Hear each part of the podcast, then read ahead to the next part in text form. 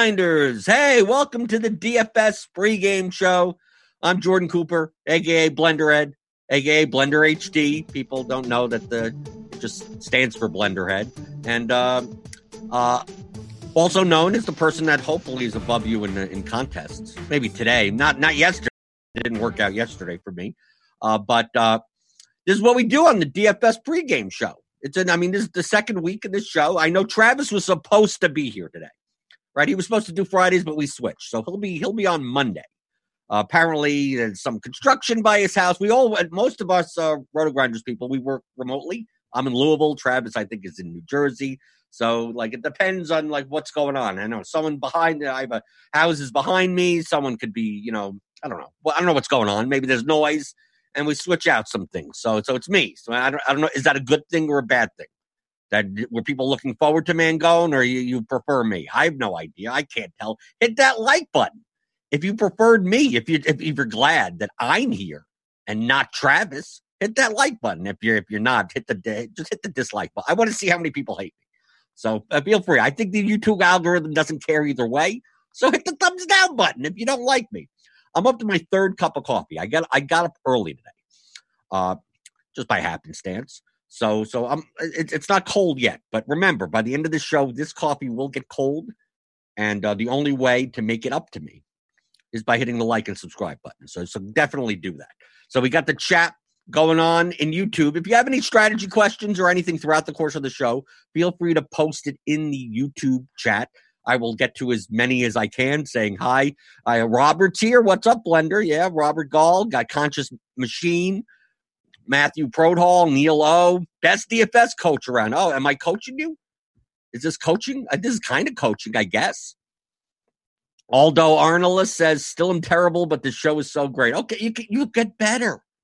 It doesn't happen overnight. I was just as bad as you four and a half years ago right? I didn't just wake up and just know how to play DFS, and I, I studied. A lot of the stuff that we cover on the show is stuff that I did and I still do every single day. When I started, I started October 2015. We didn't even have a tool like Results DB. I would just like download CSVs. I would just like look through players' lineups and learn from the better players. What are they doing? Not who won that day, but just who's consistently beating the game. So that's what I like doing in results DB. And uh, yesterday we had only had a short slate, a small slate, three game slate, little island games. I mean, different different times. We had you know the late game was you know the TNT, so you always get the you know the ten thirty Eastern game, and uh, we did have news. We got news on that slate that really dramatically changed things in maybe the last hour before lock, and that was uh, JaVale McGee being out because we're kind of all we were all expecting like on a back to back maybe Anthony Davis sits right. He's questionable. We didn't know what was going to happen, and that game was like an hour after lock. So you had to decide on you know do you take a shot on AD, especially like FanDuel with no late swap. But then once McGee was out, like who else is going to play center? I mean, so yeah, AD was going to play more center minutes, but Howard drew the start and probably was going to play 27, 28, maybe 30 minutes and he was uh, 4,700 on DraftKings, 5,200 on FanDuel, and he became essentially what the best value on the entire slate. And up to then, we were kind of looking at like Jarrett Allen and uh, Hassan Whiteside as, as kind of the center plays that we wanted. Uh, but then Howard at his price, like that filled the center slot right there. So we could take a look. What I did, we got the 222, the slam the Thursday special, which was the $15 contest, and the and one, which is the $1 20 max.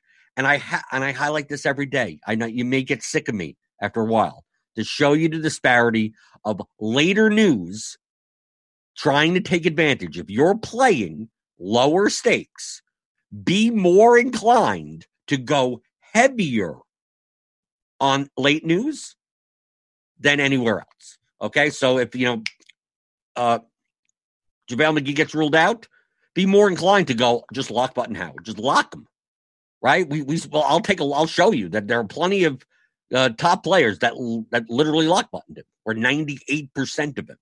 But we look right here in the two twenty two, he was eighty percent owned. And the $15 Thursday special he was 58% owned. And the $1.20 max, he was only 45% owned. I mean, essentially, guy a 45% owned guy that a lot of top players virtually locked into their lineups. Look how much leverage you could get on what was by far the best value play on the entire slate. Like Ariza was all like uh, we, we I mean Ariza went from 64% to 52% to 46%. 3500 his first start for the Blazers.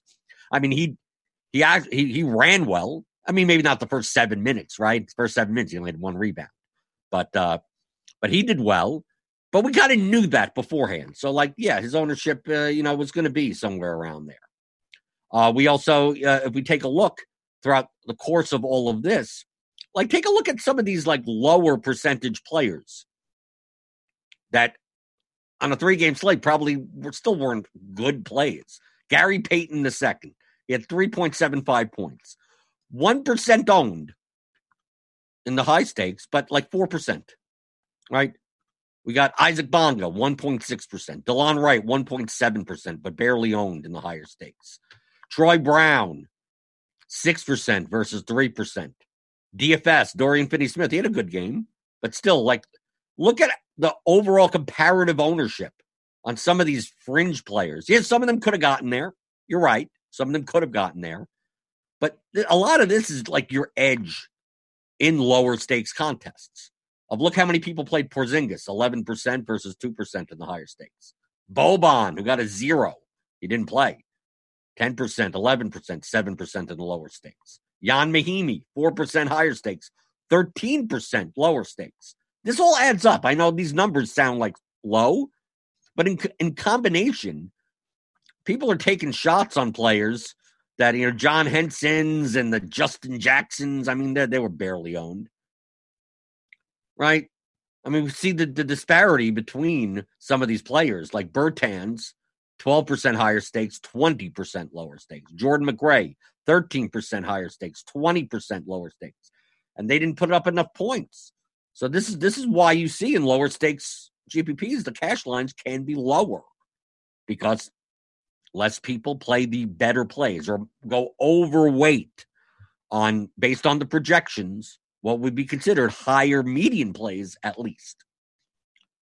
So that's why looking at this, look, go to Results DB. It's free, right? You don't need premium for this. Uh, rotogrinders.com slash results DB. You can take a look at the contest you were in, the player, the, the users in the contest, and uh, all their exposures, everything. But I like looking at where did people go, the differences between the stakes, and and I mean, this is how you would learn. Sometimes you know you're coming in, you haven't been playing DFS for that long, and you may not be uh, as experienced on highlighting, you know, and figuring out who the quote best plays are. I personally would, if you're a premium member, you're looking at, you know, a projection model, and that'll kind of tell you, tell you who's more likely to do well. Uh, but if you take a look here and you go, oh, I didn't understand why so many people picked Trevor Ariza, right? And then you look and you go, you know, oh, the fact that I didn't play him, is that a good thing or a bad thing? Well, I, I think it's a bad thing. If you notice that he's 54% owned and a lot of higher stakes players played Ariza. Now you know, right? You, you can judge yourself. You don't judge yourself by the results. You don't judge yourself by Jarrett Allen putting up 19 points because, I mean, they basically he didn't get run, right? They played small. So don't judge it by, oh, I shouldn't have played Jarrett Allen. It's like, no, I'm judging it by what did the better players do? Well, the better players played Jarrett Allen. So just it's run bad. It's not. It's it's not. You didn't make a bad pick. Like if you if you pick if you picked uh, Gary Payton and and you played him in fifty percent of your lineups or something like that, like that that's a bad that's that's. Bet and you go and you look and he's like one percent owned. Like I, th- I think you screwed up. I think that's more even even if he did well. Larry Nance put up forty four points. He was three percent owned across contests. He was actually higher. He was almost six percent owned in the in the N one 1% owned in the higher stakes. He put up 44 points for like 5,100, 5,200 or something. Was that a good pick or a run good? I consider it a run good because I'm looking like did the what did the better players do? What did the higher stakes players do? They didn't really play much of them at all. So I consider that to be a run good. If you played Nance, oh, I'm a genius. I don't go by, I don't judge myself based on like what happened, the outcomes of games. I judge it by what did better players do? What am I? Were, were, were I in line with the guys that over the course of a year will do better on average than everyone else? So looking back in the chat, uh, Philip Galvin says, I need a one on one with you to learn more. I, I give away everything. There's nothing more that you could learn one on one with me. I let you could go on premium, rotogrinders.com slash premium. I have a whole bunch of videos. I have all, you know, I, I'm on shows, I'm in the Discord all the time. Uh, that this this is coaching. This is one on I mean, I don't think you need one on one anything. Like this it's open kimono. Ask me anything you want in the YouTube chat. Uh, let's see. I'm still pissed about that Trent three. Yeah, the Trent three. It got me over the line in cash games yesterday. That was that was uh, they were walking off the court, right? They're walking off the court like it's a ten point game, and Gary Trent says, "Ah, screw it," right? A lot of people pivoted to Seth Curry. Like if you played Kyrie in your cash lineup, you're like, okay, maybe I need to pivot. And Curry was up by like one and a half points on Trent, and then Trent hits that three pointer, and the cash line just went dink like that in cash games. So I went from like a losing day to a winning day on a, on a right at the end of the game. That was beautiful. I know for some people that had Curry or whatever, that was that was the worst thing ever. So I, I get it. You could be on both sides of it. Let's see. BK Reader, if you're new here, put him on your list of stuff. Oh, Robert Gold almost knows what's coming. Right? I got BK Reader right here. Right? This is also what I do. I look across good players. In I'm looking at the Thursday special. I got Royal Pain. Like there was like a four or five way chop up top. And I know we'll get to today's slate. I know Jayson Tatum is out. We'll we'll, we'll get to today's slate in the second half. Uh, but I actually think the review is more important because at eleven in the morning, like, yeah, Tatum's out now, but it's a ten game slate. By by five thirty, like everything changed. I mean, like, who knows what's going to happen today? I mean, we we see this all the time. So Royal Pain, BK Reader, I got like circling the drain. This guy, Papa Gates, uh, Squirrel Patrol, who's a D guy who's here at uh, Roto Grinders, Mister Good Seats, and Brick Seventy Five. Now, yesterday with the Howard News, like what did they do? Like for the most part, other than circling the drain, only got sixty seven percent. Pretty much, people just played the, the the hell out of him. I mean, pretty much. 37 and a half points. He was 58% owned in this contest people are just like, uh, just give give as much as you can to me, for the most part. Uh, the interesting part was that with Howard being so chalky in the center spot, I think a good spot to get leverage was other centers. Turns out that wasn't the best move. It turns out results wise, that didn't end up being the best move. So I'm I'm going to look at center. What I did yesterday, I tried to play more Jarrett Allen, more Hassan Whiteside. Right, Hassan Whiteside's ownership dipped originally without Howard, you know, if Howard played, Allen would have had higher ownership and Whiteside would have had higher ownership. So I wanted to take advantage of that. So I still played a ton of Howard, right? If I take a look at my own build, I played 90% Howard, right? But I also played 52% Jarrett Allen and 40% Whiteside. I played a lot of double center lineups. Didn't work out because Whiteside and Allen dudded, but I see that a lot of people also did that a lot of these players played a ton of Jarrett Allen, maybe not so much for Papa Gates or Brick 75, and a lot of Whiteside. I mean, in line, I mean, Whiteside was 19% owned. He would have, if it wasn't for Howard, he would have been like 30, 35% owned. Same for Jarrett Allen. Jarrett Allen would have been 50 plus percent owned. Some people took a shot on Anthony Davis. But if you take a look at, at Larry Nance, like Circling the Drain had 2%, and everyone else had nothing. On a three game slate, we know so much ownership is going to Dwight Howard. It's the easiest leverage spot to see. Turns out it didn't work out, but the strategy was similar amongst all the top, pretty much all the top players. Because at least Papa Gates, I mean, he did get some Whiteside, but he had less. He had less double center lineups. Because look, he only played played 100% Howard, a little of Allen, and a bit of Whiteside. So a lot of his lineups didn't in the utility spot did not have a center in it. So now if I go back to check all, take a look. Let's see where they did get leverage. Okay. So the two guys that won, that part of the split up top, Royal Pain and BK Reader. You, I'll show you right here that you know if you're playing multiple lineups, you're playing. It doesn't have to be 150. That you can win in multiple ways. You don't. I mean, you, you look.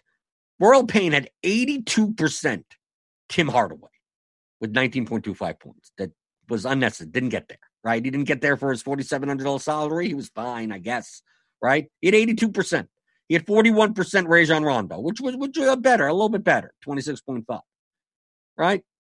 He had 30% Whiteside. Right? I mean, like he 30% Allen. He only had 45% Lillard. He didn't go over. I mean, like Papa Gates and Squirrel Patrol. I mean, they went over. Like these guys on this side, they went over on Lillard, but they didn't win. I mean, they came in high, but they didn't win. Royal Payne and BK Reader split up top. So you can have 82% Hardaway and still have a first place lineup. Yeah, obviously, it's not a Hardaway lineup. So just because you see exposures, I mean, you, you could win with small exposures to someone. We take a look. Like Dinwiddie. Dinwiddie had a great game. Not many people had him. But we take a look, especially that Papa Gates. Papa Gates was one of the only ones that didn't use center leverage all these all the other players on the screen in some fashion use center leverage. Papa Gates didn't. So now I'm thinking if he didn't use center leverage, then where did he try to get the leverage? Okay. Well, let, us take a look at the blue spots, right? The heavy exposed guys. That's why I like color coding on results DB. Joe Harris, 60%. Yeah, he didn't get there, 15 points. Kyle Kuzma, 37%. Taurean Prince, 44%. They put up a decent score, 33.75. So basically, it was small forward, power forward, right? Kuzma, Prince, Harris, and it was the Lakers Nets game. So I'm assuming he had a lot of LeBron. Oh, 74% LeBron, right? LeBron, he had LeBron, Howard. He actually went under on Kyrie, but essentially his his way of getting different was to play a lot of Joe Harris and Kuzma and Prince. He probably he had a lot of the Lakers Nets like game stacks, like three plus two, two plus twos. LeBron, Howard, LeBron, Kuzma. Well, Howard, Kuzma, because he had Howard in all the lineups. So that's where it was getting leverage. Then we take a look at circling the drain. Like he didn't play Be- much Beal, but he played a lot of like Osman. He played Kuzma, Prince, Porzingis. He was one of the only ones. Look, no one else had, no one else. He was the only one with Porzingis exposure. He was the only one, pretty much the only one with KCP exposure.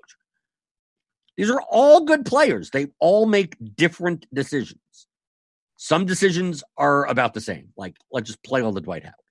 Play a lot of LeBron. Okay, okay. That everyone made that. Ariza was interesting because most people said, based on my strategy, I'm going to play a lot of them.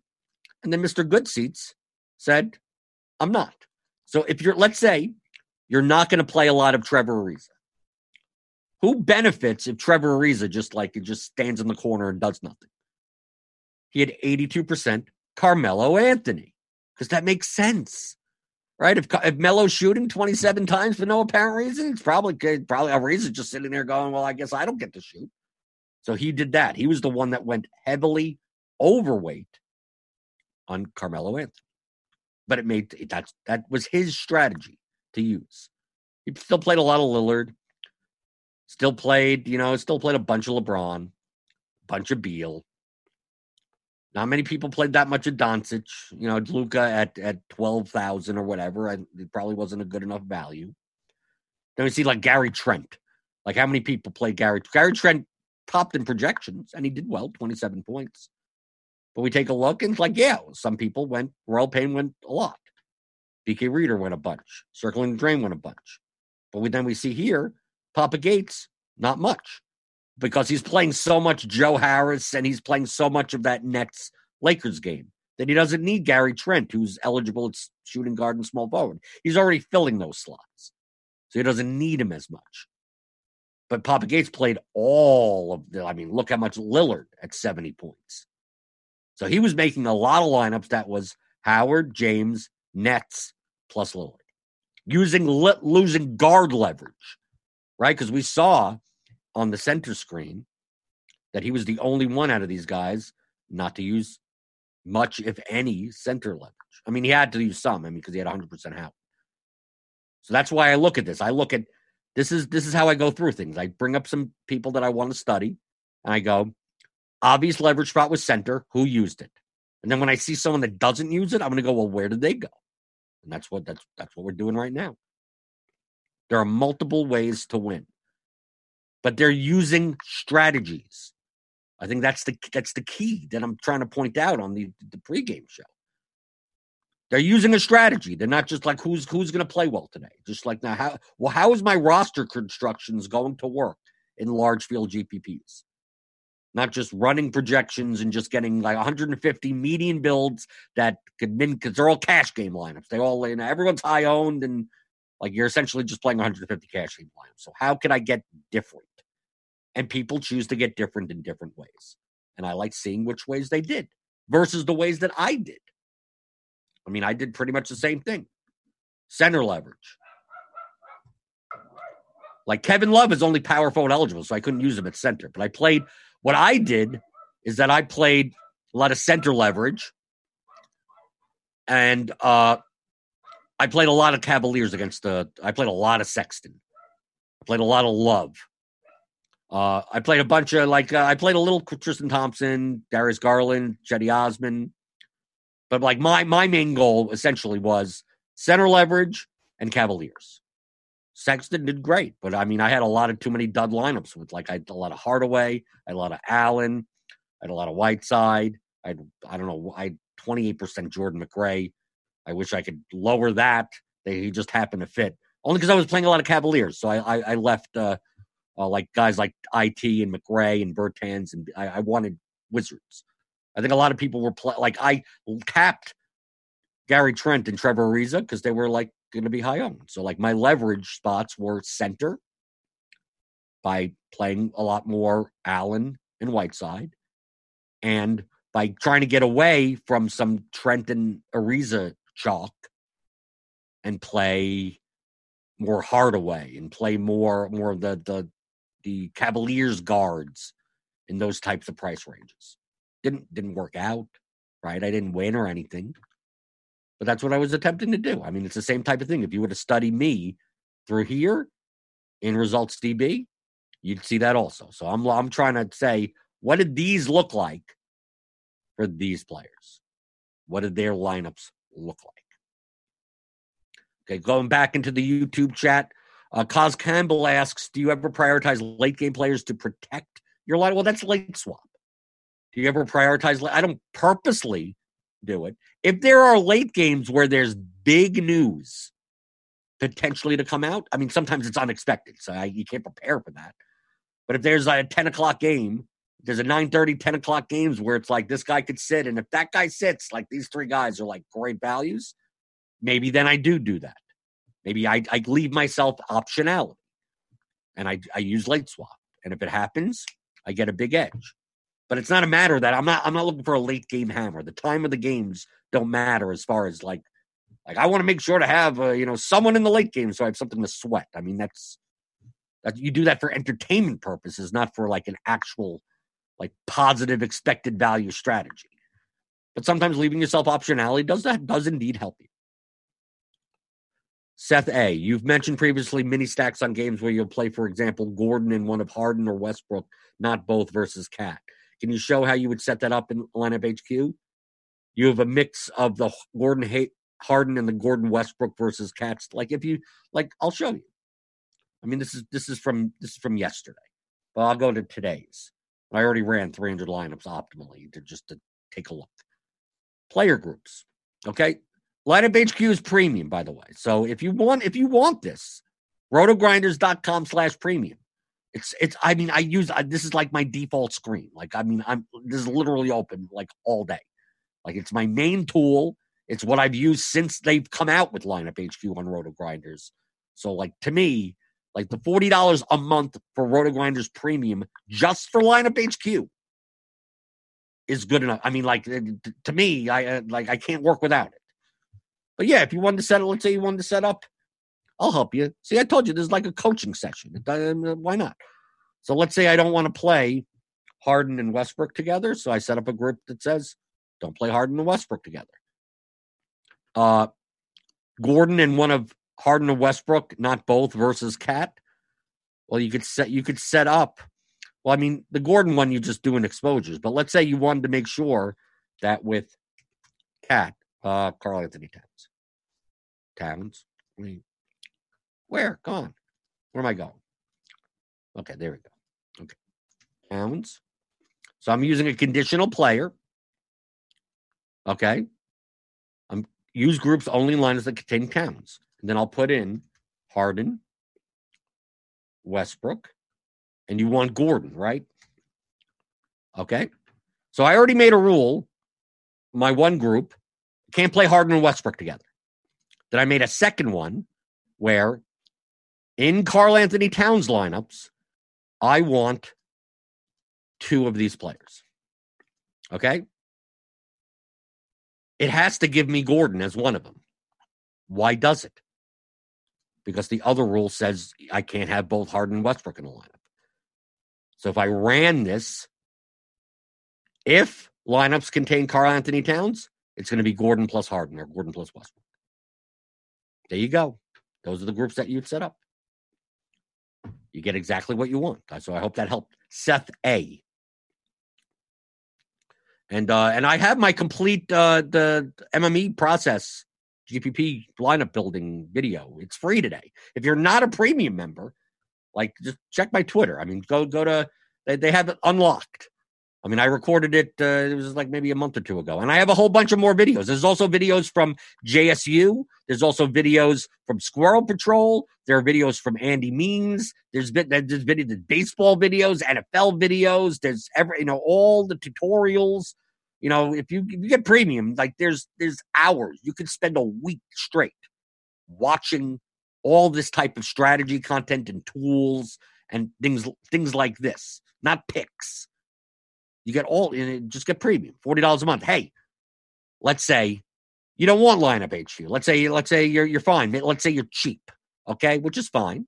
There's some, plenty of people that play recreationally. They still would like to play better or whatever. Forty dollars a month is a little steep. I get it pay for one month. Just pay $40 for one month and just consume everything and then cancel your subscription. And then you go, okay, I learned everything I possibly could under premium.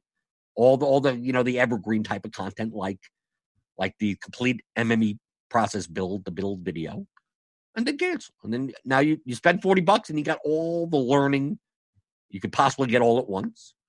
And there you go. I, we would prefer that you stay right? Spend some time in the Discord and go, oh, maybe this is worth $40 a month. But hey, you did pay for one month, just like Netflix, right? Just like HBO. You sign up, you watch Game of Thrones, and then you cancel. And then, okay, you got the show that you want. And then Devin did post the, the link in the chat for for that for that video. It's 47 minutes long. Britt is with me and I guide him through everything. Literally my process. You're seeing like on whatever slate that was, like this is the actual process that I use to build lineups in a player pool on a nine game slate. So it's it's not even like a small slate or anything. You'll see it's not magic. You'll go through it and go, wow, that kind of all makes sense. And then you just have to apply it yourself. But like I said, when I was looking at the results DB, coming up with strategies. Okay. Where do I get leverage? How do I correlate my lineups? How, how do they fit into the contests that I'm playing? If you're playing small field contests, you don't need like super leverage. If you're playing large field contests, you need a lot more leverage. So you don't have to think in terms of like, oh, I'm only playing a 500 man single entry. It's like, well, I, I don't need to go and go. Let's play. I'm going to play Rodions Kurucs. I'm going to play. I'm going to fade the three chalkiest guys and then play three percent. I mean, you don't have to do that. You bet. You don't even have to do that crazy stuff even in the larger field things for for NBA. Jeff Wong, hi. Can we save the percentages of player to use for a build and then start a new build and then come back and load the old build? Yes, you can. In lineup HQ, we have. Let's switch over to my lineups. You get get different builds. Like this is build one. If you build another one, it'll say build two, then build three, and then build four. It's up here. I don't know if it's on my screen. I can't scroll all the way there, so I don't I don't think you could see it. Uh, you got okay. Devin says it's up there, so you can see you build one, build two, you get, and then you have like delete this build, delete old builds. Like you could change builds, and then also you could save individual lineups. So like let's say you could you could build ten lineups a certain way, hit the heart buttons on those lineups, or save all of those ten lineups into your. There'll be a, like a save lineups tab. So for instance, let's say I want to do these 300 lineups. I wanted to save these two or whatever it is. You see up here, it says save lineups too. I can click to that build. Now it's just going to be those two lineups. So you can go in and I can unsave them by doing that.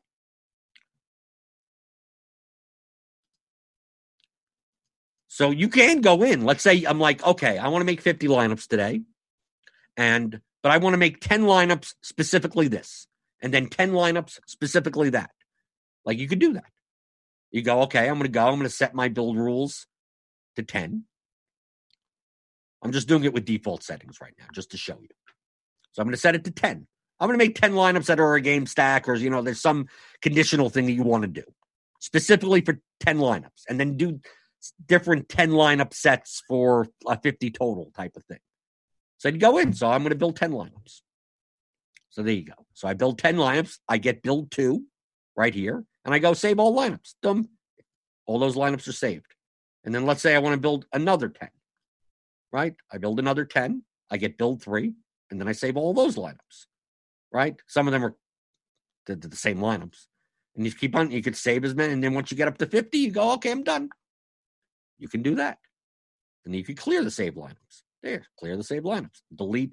I wanted to delete this build, delete this build. That's what you can do with lineup HQ. There's a little bit of a lineup HQ tutorial also for, for, for premium people, or just to show off some features. Okay, so let's talk about uh, today's slate, which it's a it's a ten game slate. With the news, who knows? Does anything I say to now is it going to matter? I I no idea. Uh, I okay. I Tatum is out. I don't know. Uh, do do we have an updated projections? Let's you could always get the projections, right? Rotogrinders.com slash premium. To me, I consider it the best projections in the industry.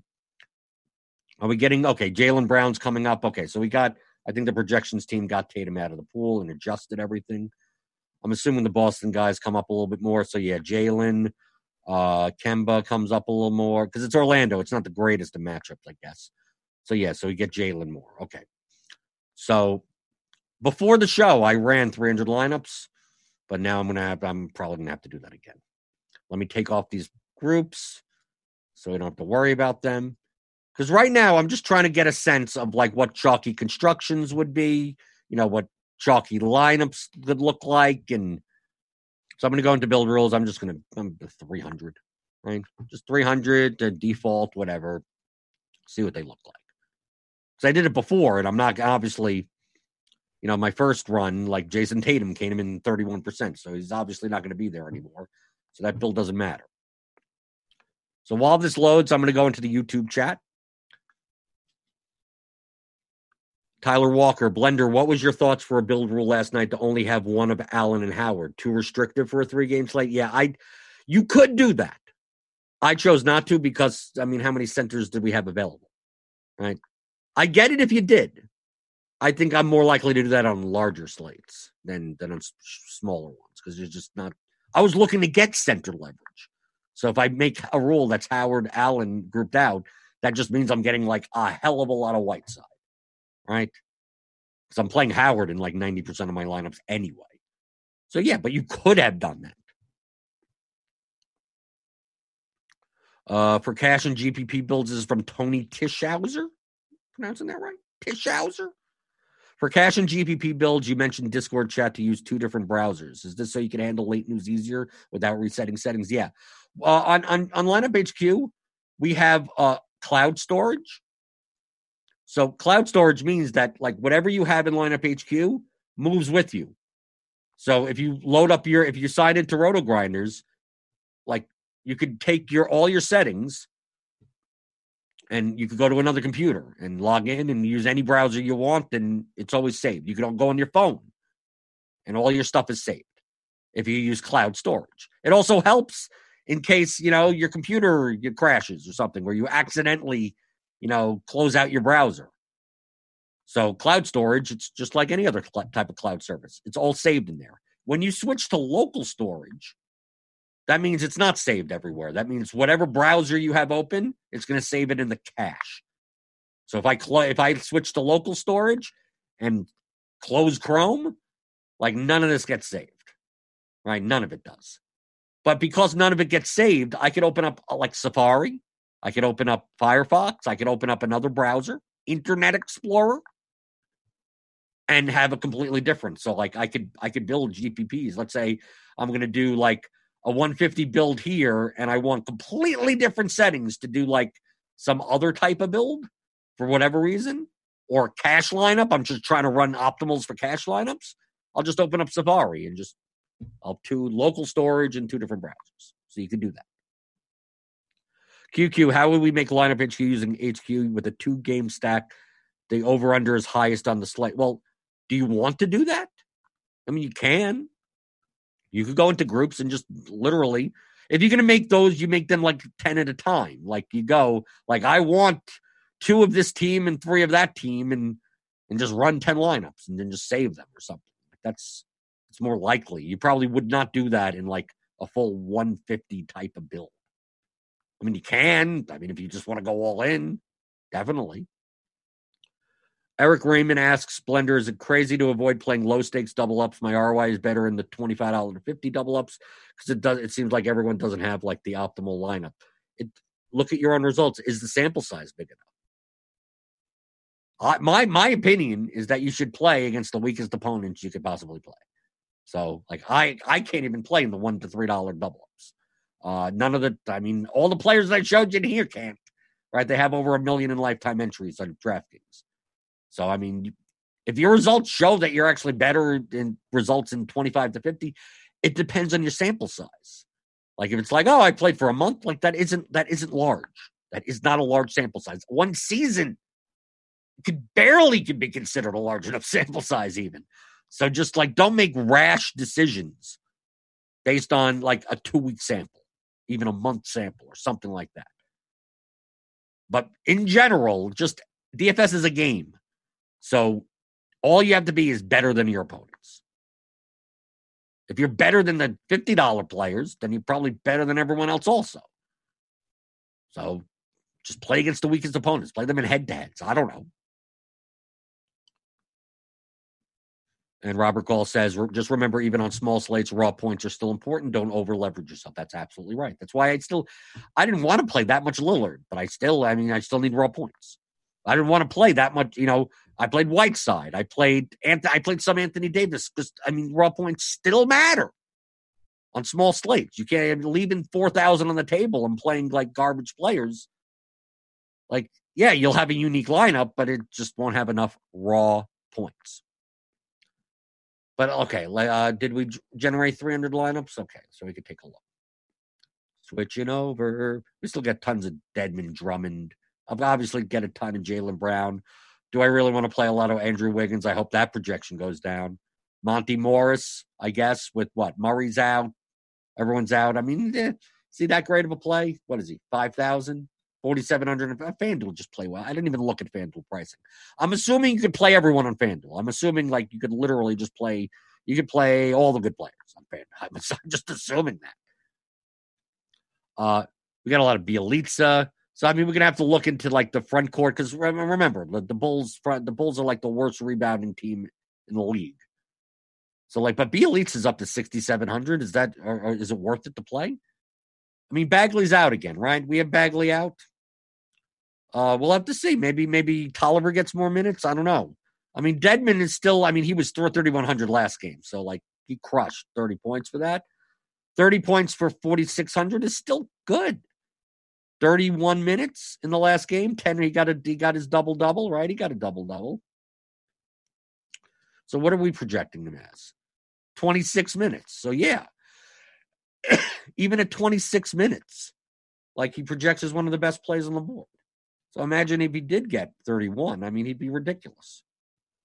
So even if you think, let's say he splits it down the middle, he gets 24, he's still a 6x median. So I don't think Dedmon's that bad of a play at all. Center only eligible.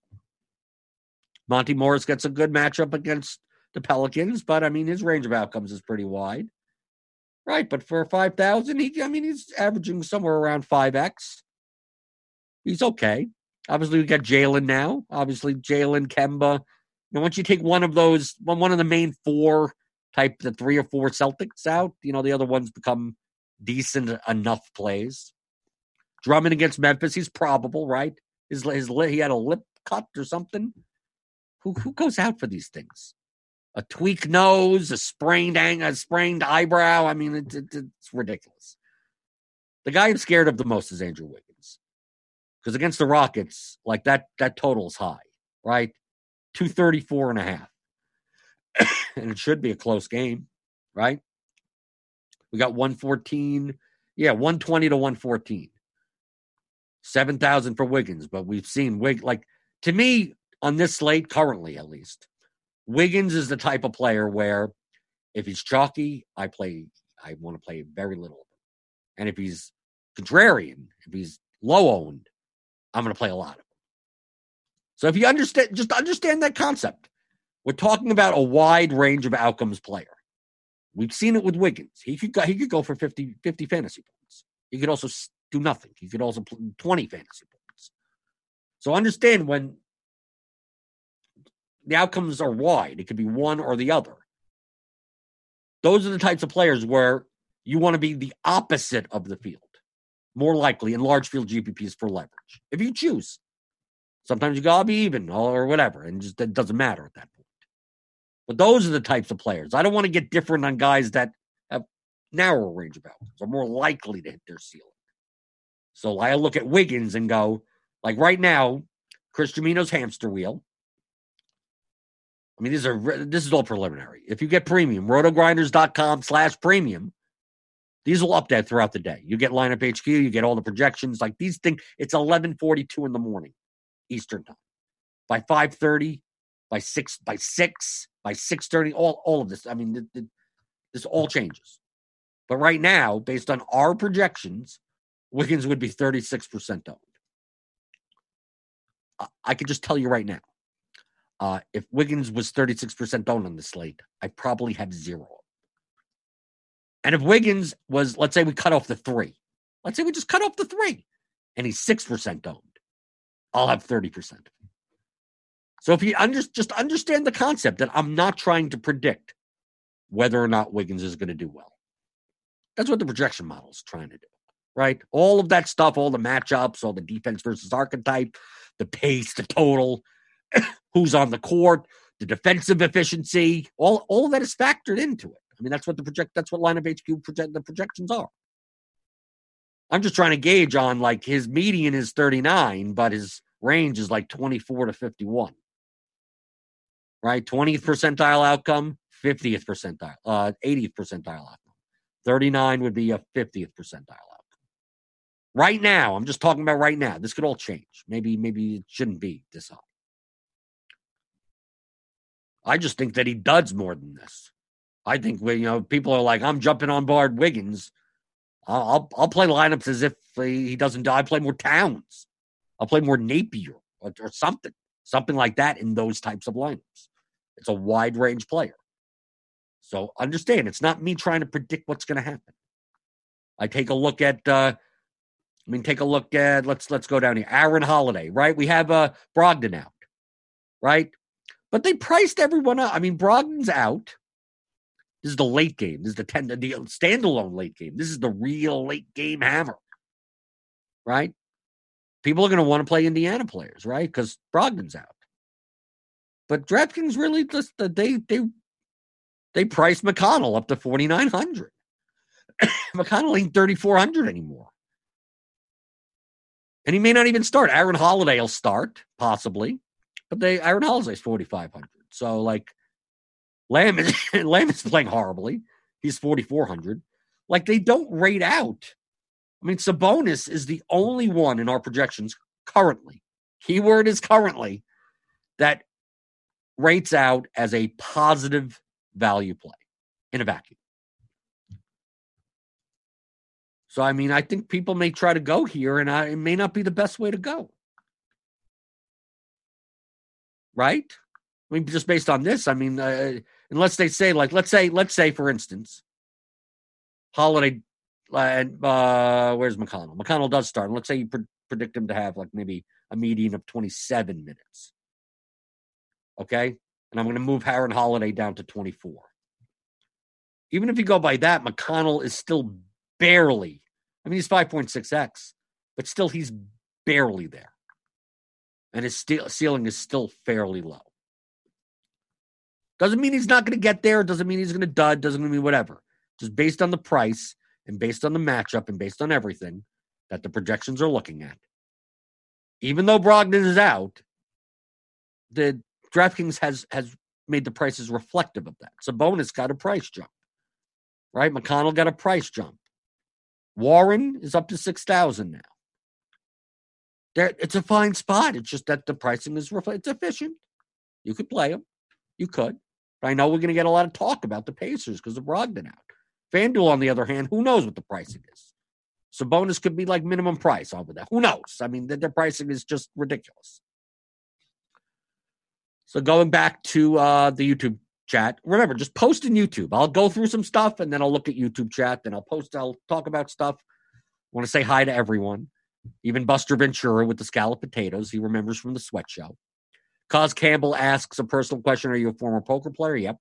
I played poker for a living for about five years uh, in the in the mid like during the boom period, like 2003 to 2008, like that type of period. Uh, and that's how I paid. That's how I paid my rent in New York City. Uh, pretty much playing poker, mostly live poker. Not as I played online also, but it was mostly like in underground rooms in New York City, Atlantic City, stuff like that. Okay, going through the YouTube chat. I don't think uh, no bones about it says I don't think Dedmon is necessary for Sacramento tonight versus this diminished front court for Chicago. His minutes could come down here big time. Okay, if you believe in that possibility, okay, understand we can't predict what's going to happen. We could just determine a certain probability of things, and the probabilities aren't like ninety percent, ten percent. It's more like fifty-eight percent, forty-two percent. I mean, like it's much closer than you think. So if you think for instance, no bones, no bones about it. If you think that that's more like like people, the field, everyone that's playing tonight, are going to look at Dedmon's projection and go jam him in, and you go, well, I think there may actually be a, a slightly more of a probability that getting getting gets less run. Then what you should you be doing? You should be fading. And if it turns out he gets 31 minutes and burns you, then you lose that day. And that's just what it is. So if you think that, build your lineups to maximize on that outcome. If that's what you believe has, there's more of a probability that Dedmon gets less run than what people think, and just build them that way. If you if you think that uh, Dedmon still has a good probability of beating out his forty six hundred dollar price tag, even at forty eight percent ownership, then play a lot of them. It's all a probability game. But if you're going to play Dedmon lineups, you you if he's the chalk, remember this is we're early. If he's going to be fifty percent owned on a nine game slate, like you you can't play chalk with him. Like don't don't don't play. I'm to play Jaylen Brown and Drummond Dedmon to get like you're playing a cash lineup. Don't play that in large field GPP. If you're playing a Dedmon Drummond lineup, you need to find leverage elsewhere. And if you're not playing Dedmon or Drummond in a lineup, you found the leverage. That is the leverage. So then you don't have to really worry about the rest of your lineup. If I if I were to build lineups that are like no Dedmon, no Drummond, I would just basically go give me give me who give me everyone, give me who would give me the best plays at that point. I think I get enough leverage regardless because I'm fading like guys that are very high on. Cos Campbell says they do a great job updating projections as the day goes by. Yeah, I mean we even look. it's eleven thirty in the morning. Jaylen, uh, you know, the Jayson Tatum gets ruled out, and within five minutes, five ten minutes, we got look. We even have the updates, right? Update. You can even go to the log. There's a there's a change log.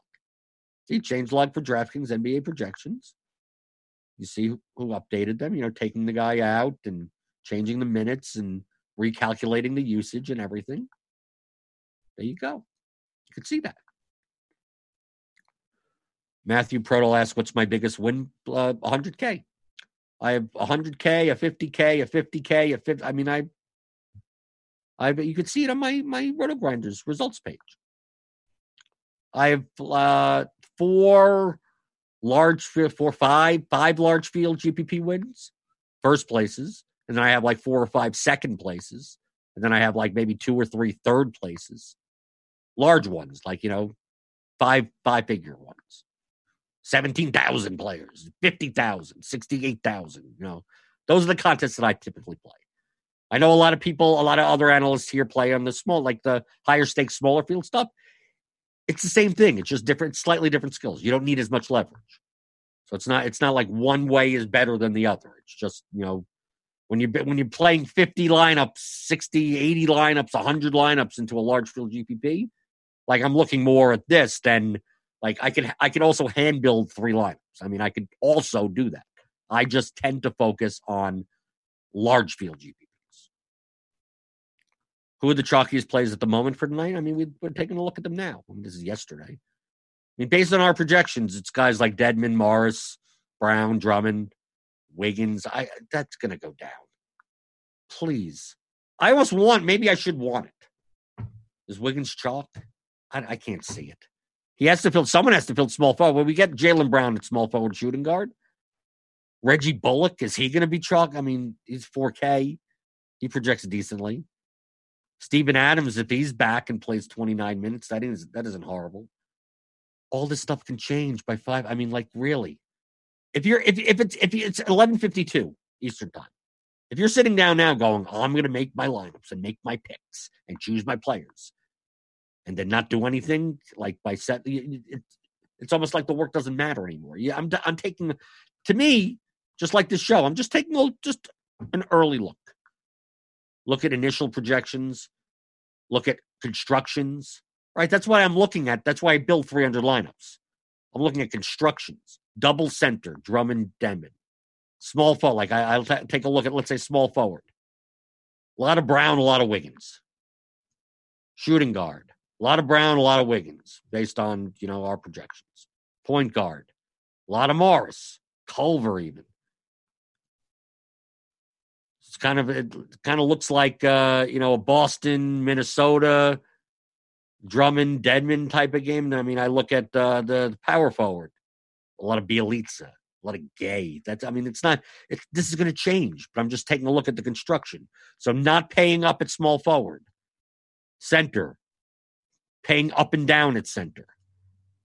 Small forward, mid range. So that's what I'm looking at. I'm looking at the construction. I'm not seeing like those high price point guards, right? Do we have high price point guards on the slate?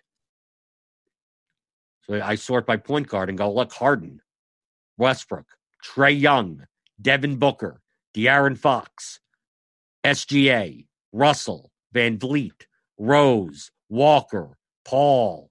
Look at all look at all these these like mid to high price point guards. Like Drummond is like eating all their ownership at the center position. And then it's like a mid range build from there. So like right now, these constructions that we're building based on these projections, like these guys, that's why, you know, that's why the percent ownership looks like this. But all all all something has to happen is one player gets ruled out, it bumps up a, a, a small a 4K small forward like by 30%, and then this all all then then now we can start putting in these guys. Now they're going to show up in more lineups. So that's why looking at the projections throughout the course of the day, looking at ownership throughout the course of the day, uh, building just just getting a sense of what the roster construction dynamics are going to be throughout the day. That's what I do. I don't focus on who I'm going to play until at least the 5:30 Eastern injury report. Because then, then now I could now I could start doing builds. Now, now I could see what's going on. Because like one little thing, I mean, really, one little thing. Look at last night with McGee out.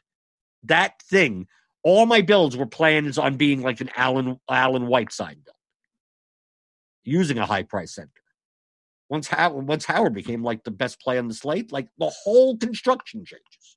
Like the whole the whole thing changes. So getting locked in to like I'm going to play this guy and I'm going to play this construction and I'm going to build this lineup this early in the day, it's useful to think about. But it's not like it, it's Andy said on Crunch Time, if you're a premium member, like last night. Like a lot of people just really don't understand that. Like if you if you can't be at your computer or available uh, at least the last half an hour before lock, like you should not play NBA that day. Like one thing happens at 645 and like all of a sudden, like everything changes. Then you're jamming in this guy and getting rid of that. I mean, one thing, if it, if you're going to play for entertainment, if you can play one lineup, you want to build it early, whatever, and just have a little sweat, go for it. But if you like, if you want to try to actually win and be profitable, like you got to be available. Uh, Alex G, I suppose you could think you think it's wise to group Drummond Dedmon together at max at one for GPPs. Yep, that would be the type of group where it's like I don't want that construction, right? So you group out Drummond and Dedmon and go. I like both of them, but both of them together in the same lineup will be too chalky of a construction. Or you can think in terms. Let's say you're playing a lot of contrarian plays.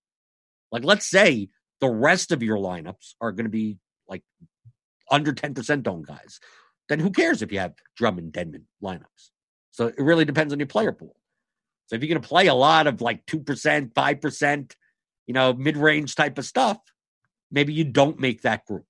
But if you're going to play a lot of the some of the more chalkier players, at least the mid level chalkier ish type of players, then maybe you want to set that group. Doing great, Blender. What about Middleton or Giannis at captain show- showdown? Talking about show. Oh, oh, the Paris game. Oh, I forgot about that.